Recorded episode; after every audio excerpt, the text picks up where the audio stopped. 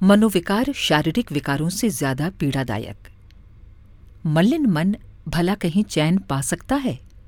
वो अभागा ये भी नहीं जानता कि मानसिक स्वच्छता की भी कोई स्थिति इस संसार में होती है और उसे प्राप्त करने वाला स्वर्गीय सुख शांति का अनुभव कर सकता है।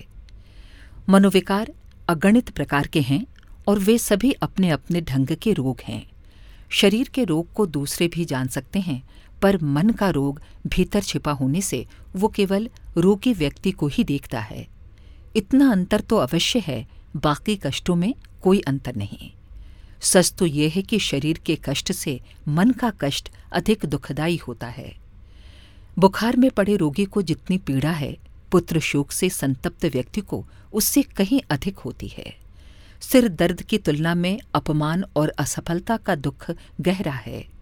क्रुद्ध और कामासक्त मनुष्य जितना असंतुलित दिखता है, उतना जुकाम खांसी का मरीज़ नहीं दिखता।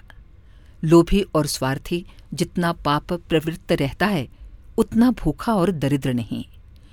रोगी मनुष्य स्वयं जितना व्यथित रहता है और दूसरों को जितना दुख देता है, उसकी अपेक्षा मनोविकार ग्रस्त का क्षेत्र अधिक विस्तृत है।